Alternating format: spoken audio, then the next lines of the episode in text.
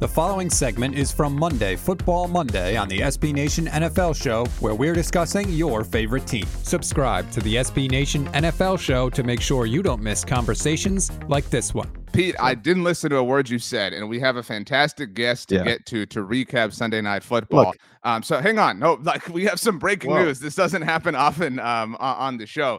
Um, okay. So our sequence is going to be um, we'll we'll get to our. I don't know what our sequence is going to be. This was not, not something we planned for. The Carolina Panthers, after their loss to the San Francisco 49ers on Sunday, have fired Matt Rhule, Um, the head coach Ooh. that they hired gave a seven-year, eight billion dollar contract to uh, ahead of the 2020 season. Matt Rhule out as the Carolina Panthers head coach. Their future looks murky to say the least.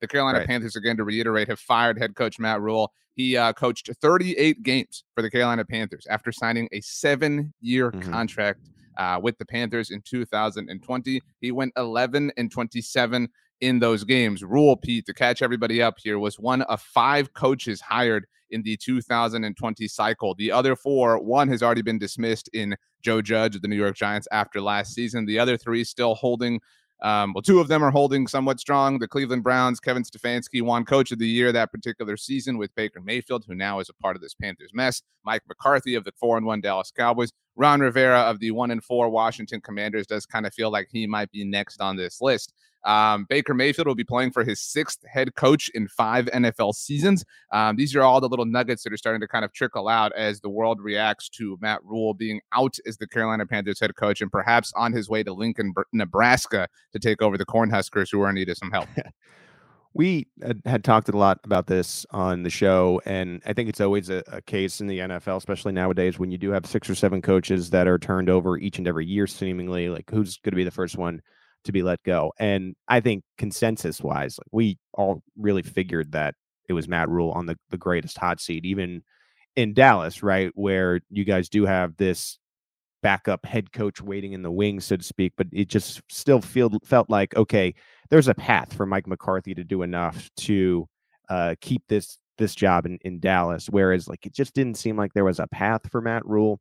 The quarterback has not been good enough. They went through several quarterbacks, never could find anything that works. And this game against San Francisco, uh, when you when you talk about just what the Panthers have been microcosm wise for a while now, was was a clear clear indication of the fact that this is not going to be a regime that rights the ship. I mean, it became very, very clear in this game. And I mean, it was the last straw. And I, I think this was a, a long time coming where the confidence in Matt Rhule, it it just didn't seem to be there anymore.